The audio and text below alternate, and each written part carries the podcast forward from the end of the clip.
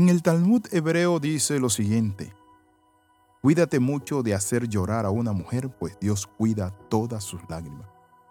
Mi amigo, ¿por qué la Biblia habla acerca de la mujer de una manera tan especial?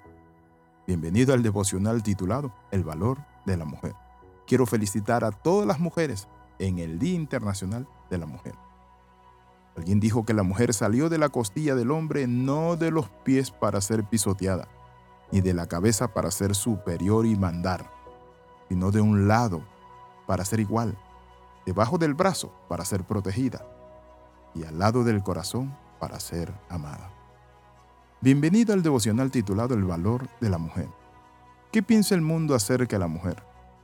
La mujer ha sido rechazada y marginada por la sociedad.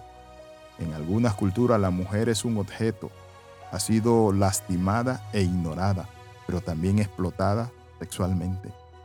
Cuando hablamos de la mujer encontramos que hay muchas personas que toman textos de la Biblia para decir que la mujer es inferior que el hombre, que no sirve, que no valen, que tienen que estar calladas en iglesia y cabizbaja. ¿Saben? Ignoramos lo que dice las Sagradas Escrituras. Por eso la Biblia es clara cuando dice de la siguiente manera, que varón y hembra los hizo y los bendijo dice la palabra del Señor. Por eso muchas veces tenemos que ver que es colocada en una posición inferior al hombre, como la esclava. Sin embargo, el carácter de cada uno de nosotros como varones, ¿saben quién lo formó? No el padre, sino la madre. Moisés fue preservado por su mamá, el rey Lemuel. La mamá le enseñó con profecía bíblica. Salomón lo promovió su señora madre ante el rey David para que tomara el trono. Y Ana transformó el sacerdocio en Israel a través de su hijo Samuel.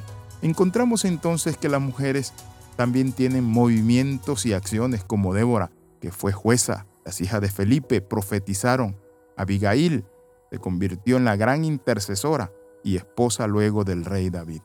Cuando hablamos de la mujer entonces no podemos menospreciarla y verla como una creación inferior, porque la Biblia dice que en Cristo Jesús no hay hombre ni mujer, ni excita ni esclavo, sino una nueva creación. Considerando entonces la palabra del Señor, hoy quiero compartir esto a todas las mujeres en su día, lo que dice Proverbios capítulo 31, lo que hace diferencia entre una mujer sabia y sensata y una insensata. En Proverbios 31 dice así, Fuerza y honor son sus vestiduras y se ríe de lo porvenir. Abre su boca con sabiduría y la ley de clemencia está en su lengua. Considera los caminos de su casa y no come el pan de balde se levantan sus hijos y le llaman bienaventurada, y su marido también la alaba. Muchas mujeres hicieron el bien, mas tú sobrepasas a todas. Engañosa es la gracia y vana la hermosura, mas la mujer que teme a Jehová, esa será alabada. Dadle del fruto de sus manos y alábenla en las puertas por sus hechos. Muchas veces el diablo se ha encargado de hacerle creer a la mujer que es algo de baja estima, desvalorizándola o humillándola como un simple objeto y eso se llama cosificación de la mujer. Cuando la mujer es tratada como un objeto sexual, como alguien que no tiene ni voz ni voto. La Biblia dice someteos unos a otros en el temor de Dios. ¿Qué dice Dios acerca de la mujer? En Génesis capítulo 1, versículo 27 dice que fue hecha la imagen de Dios igual que el hombre. Y creó Dios al hombre y a la mujer a imagen de Dios los creó. Habla en plural. Varón y hembra los creó el día en que creó Dios al hombre, a semejanza de Dios lo hizo, varón y hembra los creó y los bendijo. Así que la plenitud de la mujer es necesario que sea descubierta y que tú como mujer te valores y que encuentres tu valor sobre todas las cosas en Dios. Quiero bendecir a todas las mujeres, quiero orar por ustedes. Padre, oro por las mujeres que están siendo perseguidas, golpeadas, maltratadas y tratadas como objeto. Padre Santo, pido que tu gracia venga sobre cada uno de nosotros como varones y aprendamos lo que dice la palabra en Efesios. Maridos, amad a vuestras mujeres, así como Cristo amó a la iglesia y se entregó por ella.